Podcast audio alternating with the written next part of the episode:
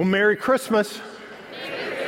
Really, it's good to see. I'm so sorry that Barry White left the building last week. If if you were here, you know what I'm referring to. Thank you for your your well wishes. I arrived. Those of you who weren't here, I arrived last Sunday morning with Barry White's deep bass voice because of a cold and a cough. I've already surprised some of you this morning by shaking your hand. You looked at me very timidly and fearfully that I was giving you something. No, I'm, I'm better now, so I could do that now. So, a few of you have asked me how I'm doing this morning. Also, I, have been asked about the, the title for this series, Christmas Shopping. You guys have called me out couple of you have seen it. That t- tends to not be something you folks are hesitant to do.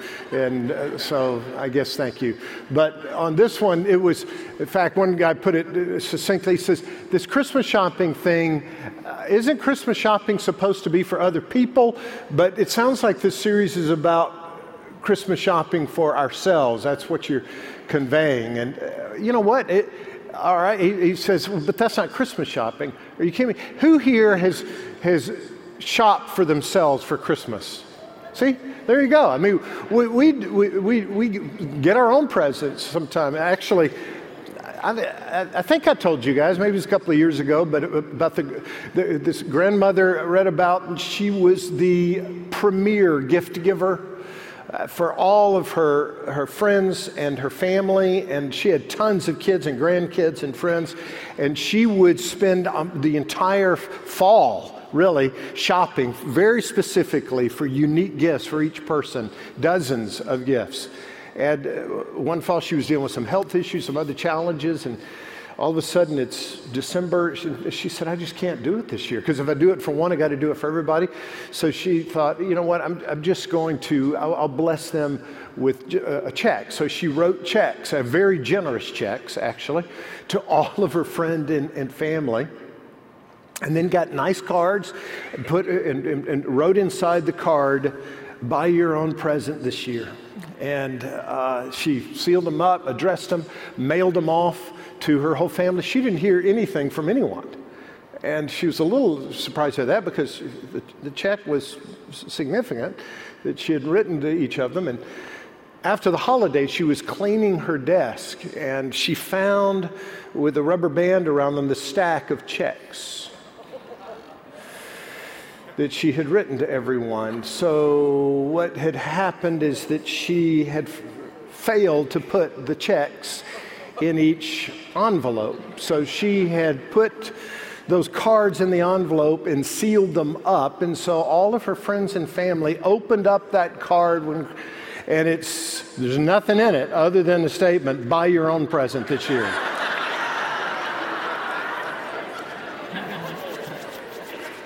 so that's what we're doing here. Buy your own present this year. Do your own Christmas shopping. The whole notion, though, of Christmas shopping, what we're talking about is what you and I most yearn for and most long for cannot be found in a shopping mall. We're looking for, for life. Our, our vision here as a church is engaging people to be fully alive in Jesus. It's rooted in the gospel and Jesus saying, I've come, the thief comes to steal, kill, and destroy. I've come that you might have life and have it to the full, have it according to how it was originally intended. And we're looking for that life. Every human being is. And what we're doing is spending some time unpacking the gift, the ultimate gift that God has given us.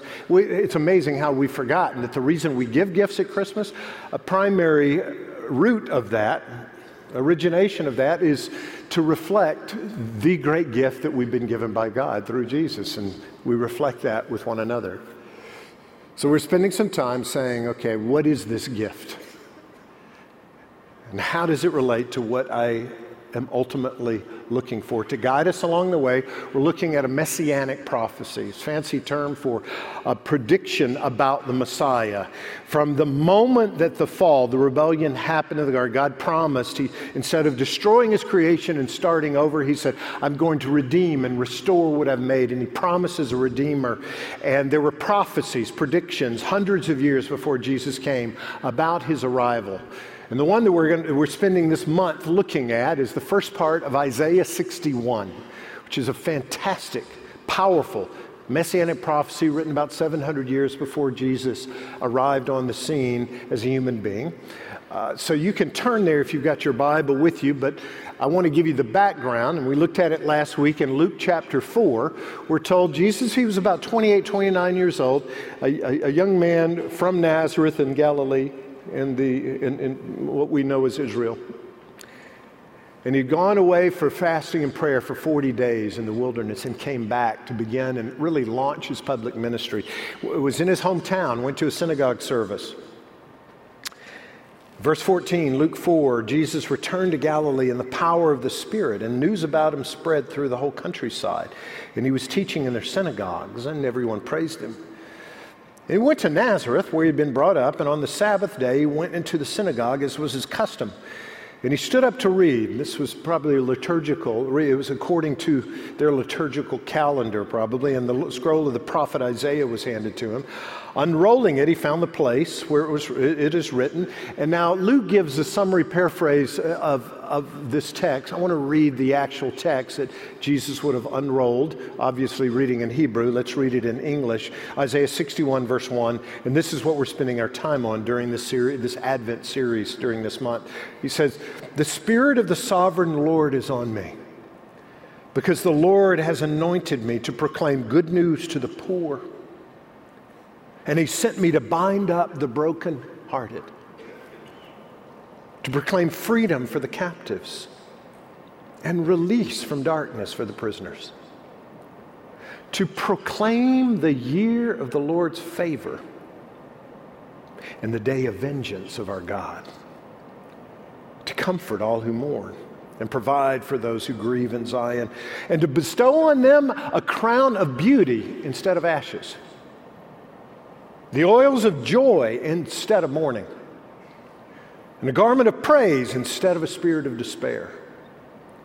And they'll be called oaks of righteousness, a planting of the Lord for the display of his splendor. Now, after he read that, Luke tells us in verse 20 of Luke 4 then he rolled up the scroll, gave it back to the attendant, and sat down. The eyes of everyone in the synagogue were fastened on him, and he began by saying to them, Today, this scripture is fulfilled in your hearing.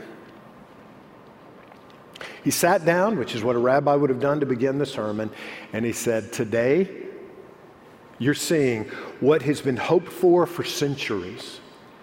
That day has finally arrived, and it's me. Now, to some of them, that was blasphemy and heresy, and they led him to the outskirts of town to kill him, and he slipped away, we're told.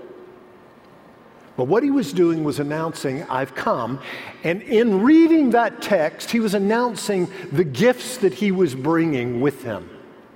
And so we're unpacking those gifts. Now go back to verse 1 of Isaiah 61 and let's, let's look at what we looked at last week that's connected to what we're looking at this week. He says, The Spirit of the sovereign Lord is on me because the Lord's anointed me to proclaim good news to the poor. It's not just uh, that's not phys- fiscal poverty, it's spiritual poverty, spiritual bankruptcy. And he sent me to bind up the brokenhearted. That's what we looked at last week. Uh, we go shopping for our heart's ultimate yearnings and we say, Where's the healing? Where's the healing for my broken heart? Today we're asking a question that's actually connected with that Where's the freedom? To proclaim freedom for the captives and release from darkness for the prisoners. Now, these are not different people, these are all the same people. It's just layers. Dr. E.J. Young talks about how the brokenhearted reference is referring to something internally, but that brokenheartedness forms a prison, basically, externally. It changes the way that we live, the way that we go through our journey, proclaiming freedom for the captains and release for darkness for the prisoners. So, all of that, it, it, it's connected. Now, if you were here last week, you know what this is referring to. The scriptures call us jars of clay because we've been beautifully formed. Also, because we're, we're vulnerable. If you're here last week, you, you, you know the deal. If you weren't, surprise.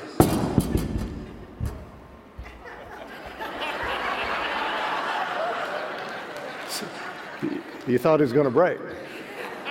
So did I. Um, Now we look at that, and it's really fun. It's kind of humorous until you realize that's me. It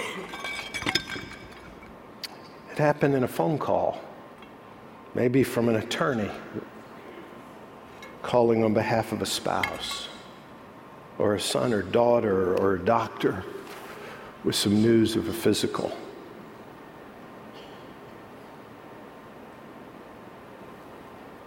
It's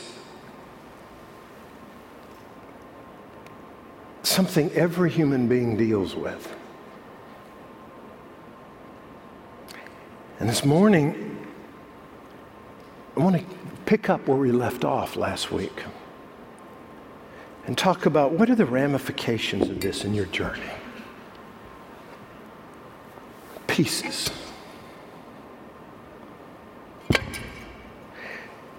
These pieces of shrapnel provide really the seedbed for prison bars to rise up out of them in a metaphorical way.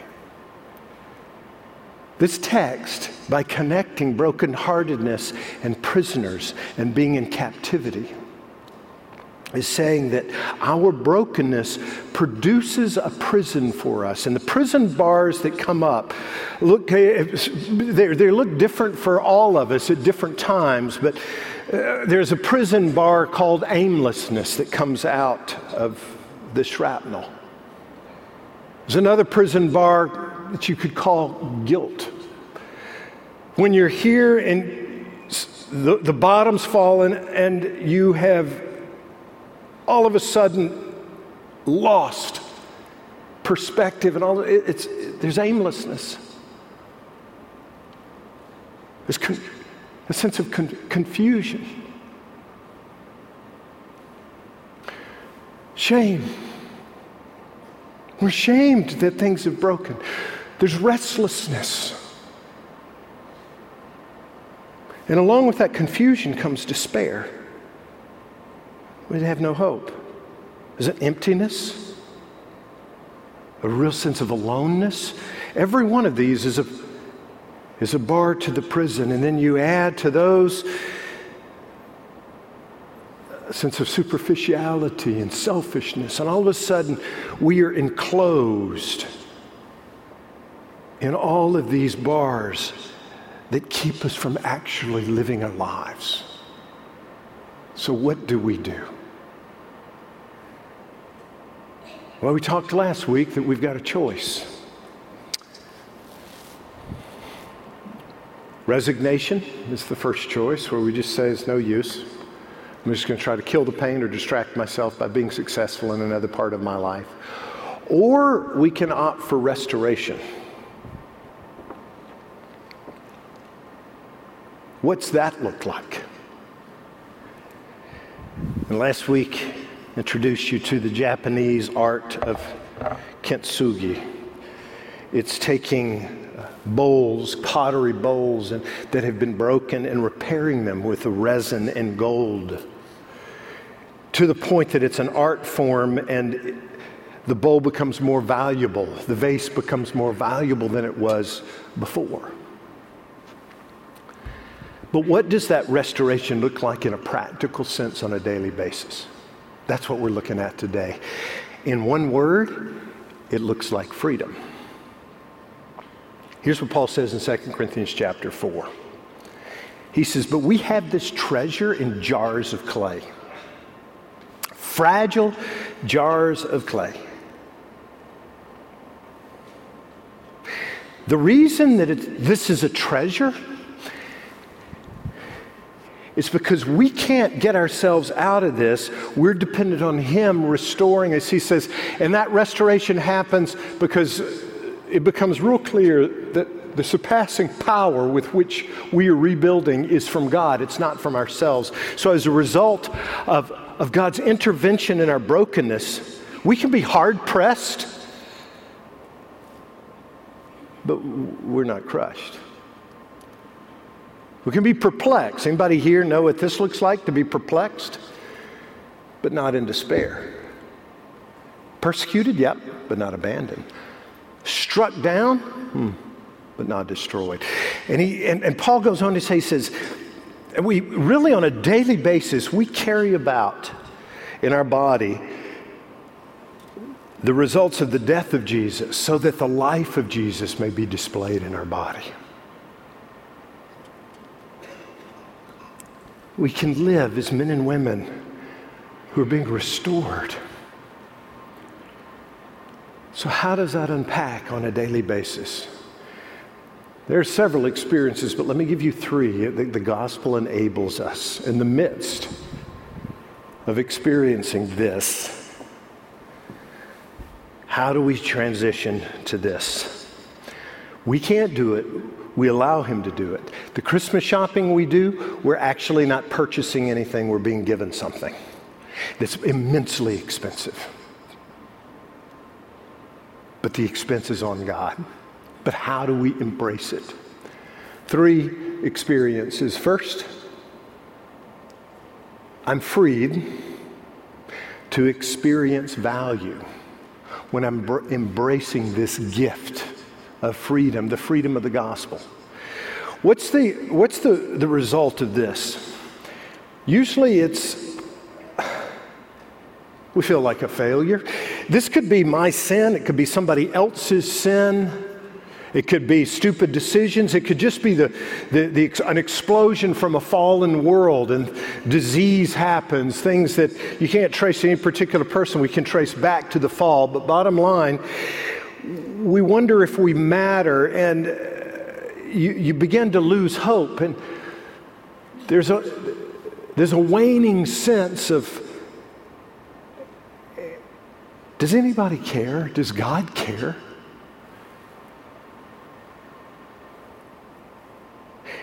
Most of us think we're raised in this conditional thing of,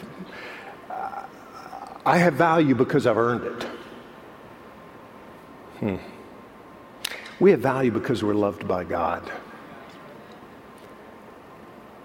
He doesn't love whole pots because there are none, they're all broken. He loves the broken pots fallen men and women. Romans chapter 5, verse 8 says, Once we got it all together, God loved us. Now, but God demonstrates his own love for us in this that while we were still sinners, Christ died for us. When we were in the midst of the brokenness, and uh, th- th- this brokenness and those prison bars of, of, of aimlessness and guilt and shame and restlessness and confusion and despair that are springing up all around us, and we're thinking, Do I matter? Does, we are loved. That, that quote that Skylar read at the beginning of the service, phenomenal statement by Dietrich Bonhoeffer, the German theologian and pastor who was in prison for being part of assassination to kill Hitler. Uh, and he, he actually ended up being killed in that prison camp just days before the Allied forces liberated the camp. But writing to his fiancee saying at Christmas time, he said, Advent is a phenomenal time to be in prison because it's a, being in prison is a big time reminder that the prison doors can only be opened from the outside. Why did Jesus come to open our prison doors? Because he loved us. Our value is not dependent on getting it all together. Our value is dependent on him starting this dance that says, You matter to me. You have value. Why does a craftsman in Japan take a pot, take a bowl, and restore it? Because it has value. Now, there's a powerful sense that it, it has even more value after it's been restored. Biblically speaking, we don't have more value after we've been restored, but that value that God has of us is more obvious. You look at Paul, he doesn't just talk about this whole notion of God loving us while we're sinners, but as for you, Ephesians chapter 2, verse 1, as for you, you were dead in your transgressions and your sins, down to verse 4. But, but, but, But in the midst of all of this, I think there's no way that God still loves me. Yeah, He does. But because of His great love, not just He kind of love, great love for us, God, who is rich in mercy, made us alive with Christ even when we were dead in transgressions. It's by grace that you've been saved. So, let's say this is caused by my sin and my rebellion. Does God say, serves you right? Mm. The beauty of the gospel of Jesus is summarized in Romans 8 1. It says, Therefore, there is no condemnation. What do you think that word in Greek means, no condemnation? You know what it means? Come on, you guys know my Greek skills by now. It means no condemnation. And religious people don't believe this. We don't believe the gospel. We think, oh, yeah, I, I know it says that, but I did this. I mean, this is a result of uh, I, I, I messed up. Yeah. But you have value, God says to me.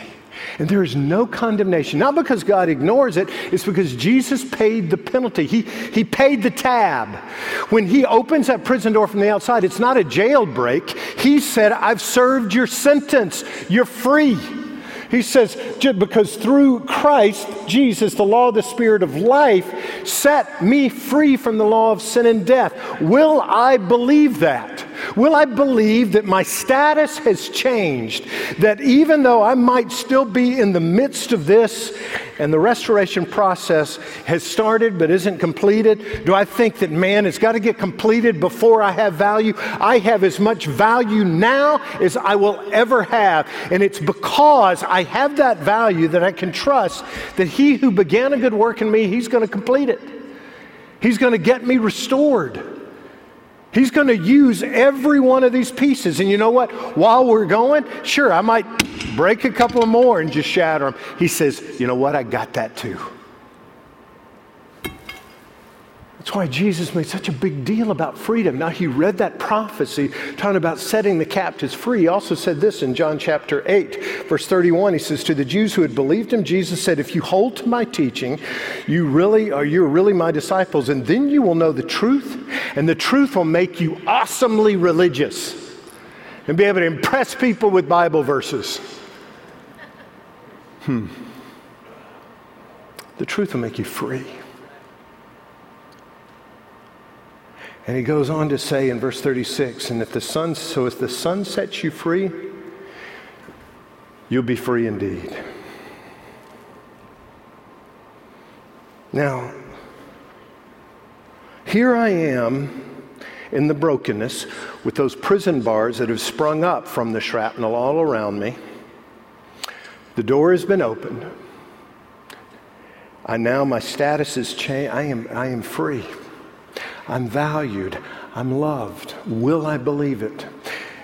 Steve Brown tells about Abraham Lincoln, and I've, I've, read several of these kinds of stories. Lincoln, as you know, lived and was our president during one of the most awful times in our nation's history, and the slave market is unspeakable in terms of it being the epitome of our sinfulness. And he did this on several occasions, I've read, but he went to a slave market where there was an auction, horrific place. And he bid for a woman, outbid everyone else, purchased her. I mean, it's hard to even get that word out. And they're walking away from the slave market, and he tells her, he looks to her and says, I want you to know something now, you're free. She says, What are you talking about? He says, I purchased you in order to free you. What? You, it's very different from what she thought was going to be her future. She said, You, you mean I can, I can say whatever I want to say? He says, Yes. She says, You telling me I can be whoever I want to be? He says, Yes. You can be whoever you want to be. Are you telling me I can go wherever I want to go? He says, Yes, you may go wherever you want to go. And as the story goes, she looked at him and said, Well, then I want to go with you. Not as his slave. She went to be his friend and to work for him. Jesus says, I've freed you. And we're told in Galatians not to let our freedom be a springboard into further rebellion, but to let our freedom be something that's is a springboard for us to embrace our value and intimacy with Him more. To really believe and taste that unconditional love that we'll be looking at more next week. But there's a second experience. First is me grappling with my value right now in the midst of all the rubble, surrounded by these prison bars that have sprung up. But now it comes to a second experience that he's freed me for that enables me to start tasting this freedom on a daily basis. And it's the gift, not just of me embracing my value, but the, but the gift of vision. To start seeing this differently. Our eyesight is so important. You know, I am embarrassed to admit, I, I didn't know that much about the eye. But as I've been praying for Vernon, looking up, okay, how's it going and what's happening, I've looked up some of the stuff. I mean, it was long ago. When I was in high school, I was going to be a doctor.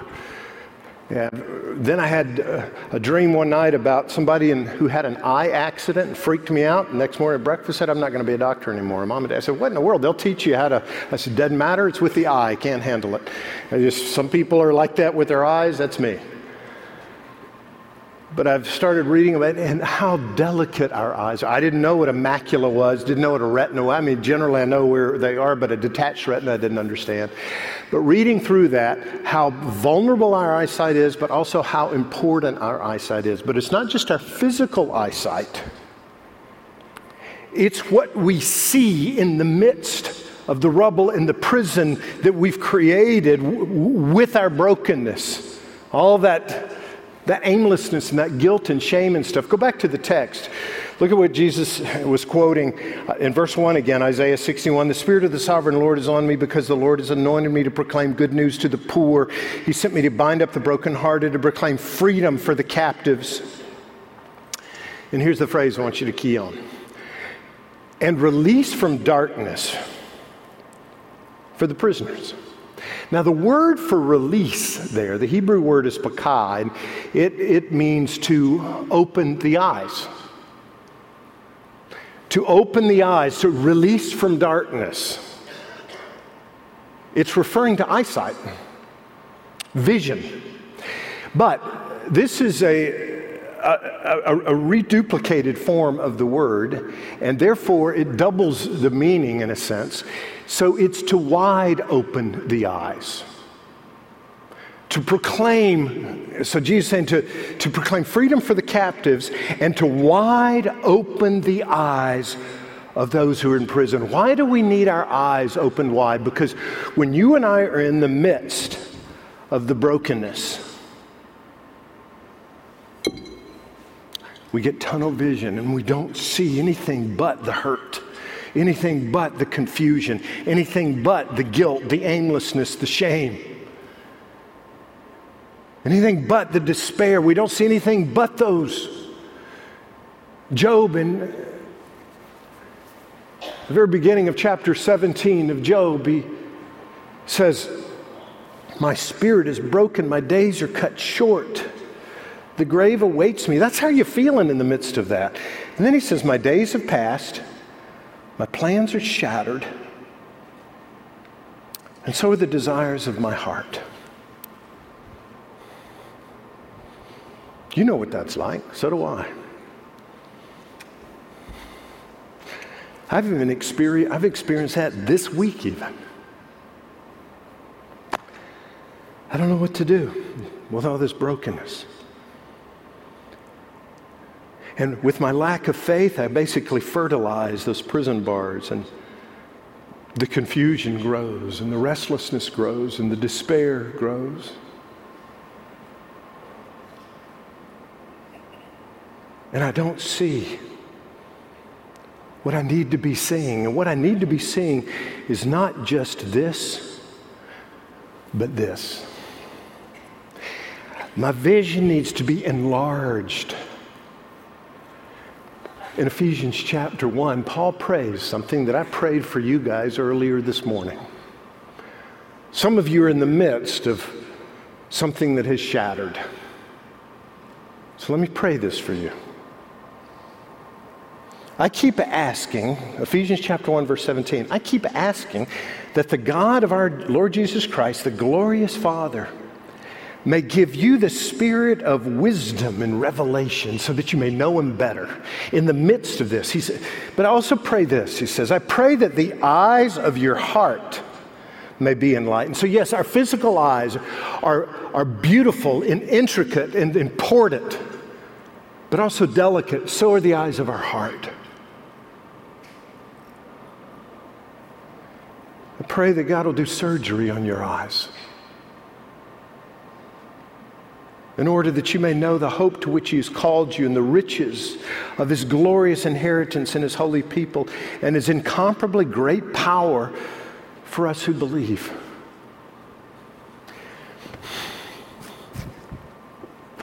I pray that you'll be able to see. There's freedom in vision, that you'll receive His vision, which frees our heart and enables us to enlarge our perspective, to to engage with the hope of our calling. By the way, Christmas Eve, we're going to spend a lot of time talking about hope. But also the surpassing greatness of his power. You know, Paul said, we treasure. These are, this is a treasure. This being a jar of clay, because it shows that the surpassing greatness of the power is God's, not ours. You know what? The, the more the pieces, the more opportunity for for God to show up and say, It's, it's me. This is beyond your ability to repair. I've been reading a lot of Eugene Peterson these last few weeks. He's a gentleman I've told you before, mentored me uh, mainly through the page, although I did have a, a couple of opportunities to spend with him at his home and another person's home. But I ran across this quote this, this past week. He says, The root meaning in Hebrew of salvation is to be broad, to become spacious, to enlarge. Right here, things are real small, tunnel vision, myopic, only see right here. And salvation broadens us, enlarges our, our vision. It carries the sense of deliverance from an experience that has become compressed and confined and cramped. That sound familiar? You're going through a shattered time. It's all you see, it's all you think about. Salvation is the plot of history. It's the most comprehensive theme of Scripture, overtaking and surpassing catastrophe. Yes, catastrophe has happened, but the beauty of the gospel is that salvation has happened. We say, This is no place to celebrate Christmas. We're haunted by the happy carols and the tinsel and the Christmas cookies. Well, let me tell you something. And even this past week, we've had people in our own midst that have succumbed to that, that deep depression and discouragement. And may I say this this this is the place to celebrate Christmas. This is where we all are. This is the beauty of Christmas because this is why He came. And He came to, to free us by understanding our value, but also giving us vision. Vision for something big. He goes on to say salvation is God's determination to rescue His creation.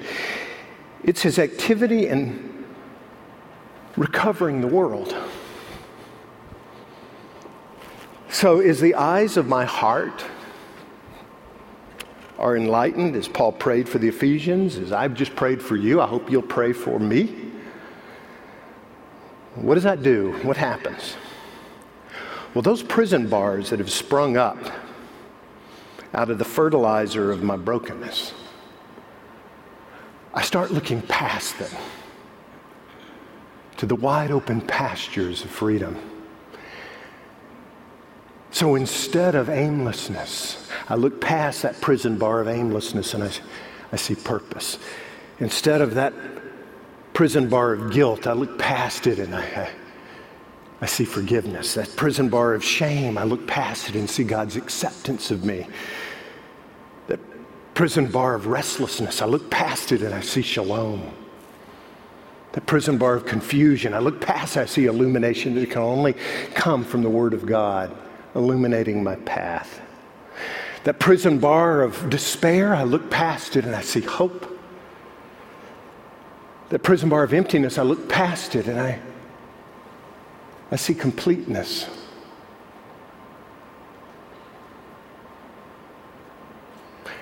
Prison bar of aloneness, I look past and I see love, which we'll be looking at next week a prison bar of superficiality in which I'm tempted to not deal with the depth of the pain and just kill, kill the pain or distract myself from the pain. I start moving into a significant engagement with my journey instead of a selfishness and inwardness that's only focused on my pain. I start becoming aware of service, of God wanting to use me. Remember Jesus at the end of that, uh, verse 3 in Isaiah 61, he says, I'm doing all this for the display of the Lord's splendor. He says, that's what Paul is saying. Our treasure is that we can display his splendor by showing that the surpassing greatness of the power is God's. It's, it's not ours. Paul wrote to Timothy about vessels in a home. He says, 2 Timothy chapter 2, verse 20, he says, in a large house, there are articles not only of gold and silver, but also of wood and clay. Some are for special purposes and some for common use. Those who cleanse themselves from the latter will be instruments for special purposes, made holy, useful to the master, and prepared to do any good work. He says there are a lot of pots. Some are beautiful gold, silver, some are clay, but it's better to be a clay pot that's submitting to God and experiencing the freedom than a dirty, rebellious gold or silver pot. Because when you're letting God use you, you can be restored to the purpose you're made for. You see this pot? This vase can fulfill the original purpose that it was made for, and it can actually do it better than before because it's, it's showing the surpassing greatness that God's able. But that fulfilling of my original purpose leads to a third experience of freedom. It's not just experiencing his value, and being free to, to experience value not just being free to experience vision and to see past this and this, past those prison bars to what the gospel gives, but the third, I'm, I'm free to experience vibrancy. Vibrancy is the fulfillment of what I'm originally made to do. It, it's getting back on the dance floor of life and not sitting out the next song saying, you know what, I don't have to get it all together to go dance. I can dance because I'm valued by God. He's given me a vision of what He's up to, and I'm going to experience that.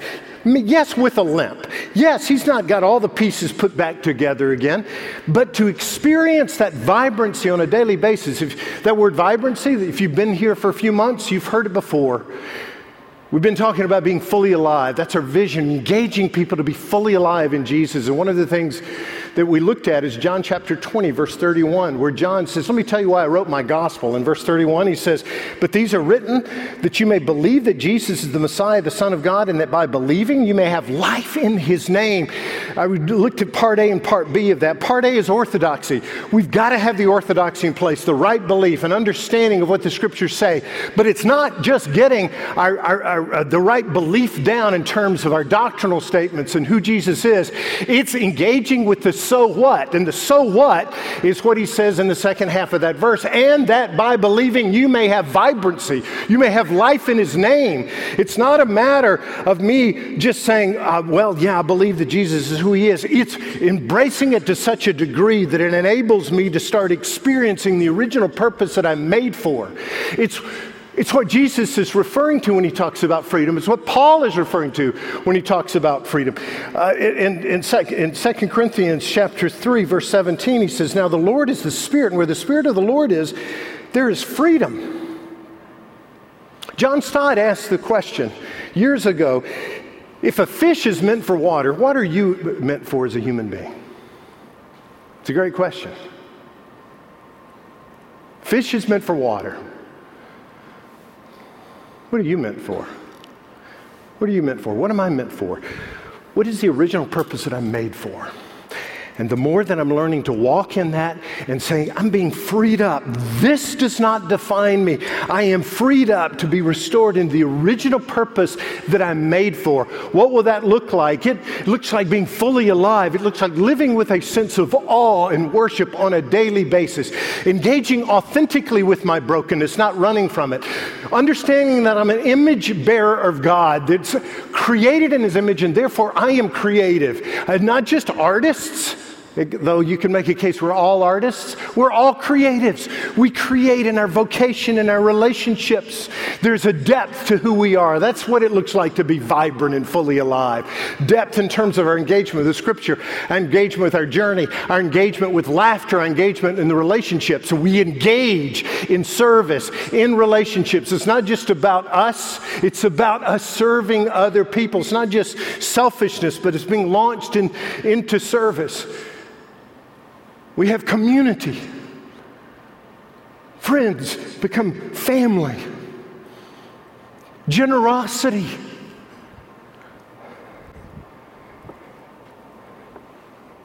We don't experience those things here. My heart's engaged. There's deep intimacy with the Father. I engage my journey, but right here, instead of an awe, I just, uh, I'm no longer worshiping.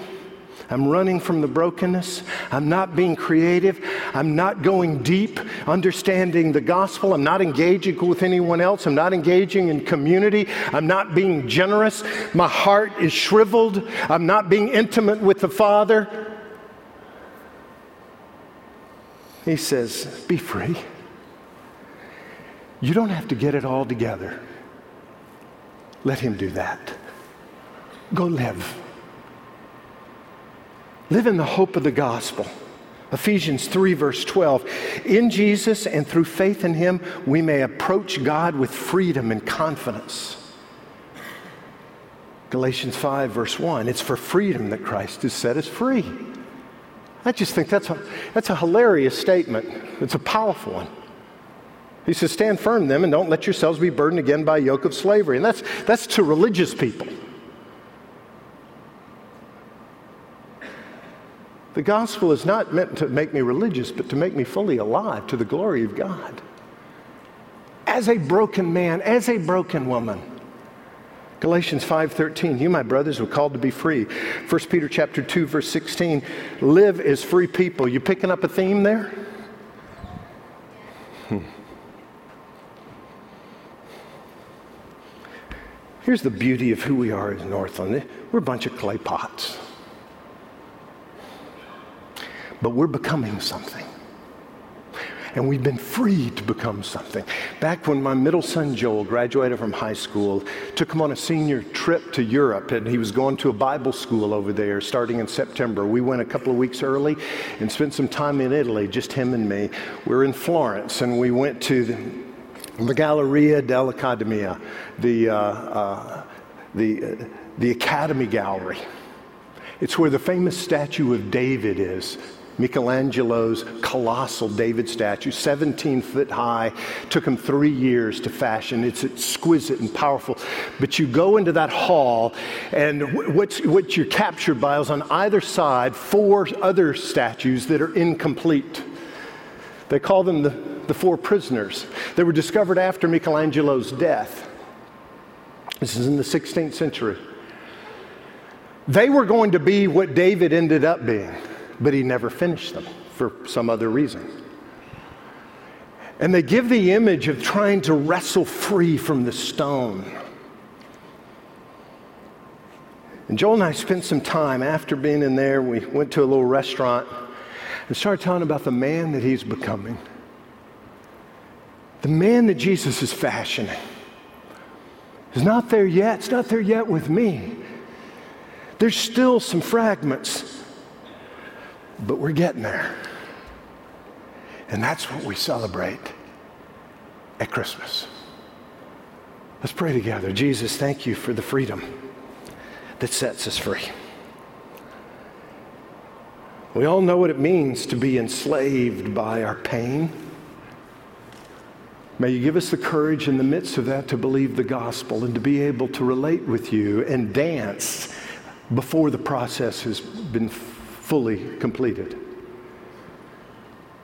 May we see ourselves in those four statues unfinished by, De, uh, by Michelangelo, but, all, but also may we see you not in Michelangelo, but see you for who you are and realize that you haven't died and you haven't stopped. And we're told very unequivocally that you who began a good work in us, you will complete it. And you will take every fragment on the floor of our lives and bring something good out of those things that are even evil. And at this Christmas, may we celebrate more deeply and richly because of the freedom, the gift of freedom that you came to give us.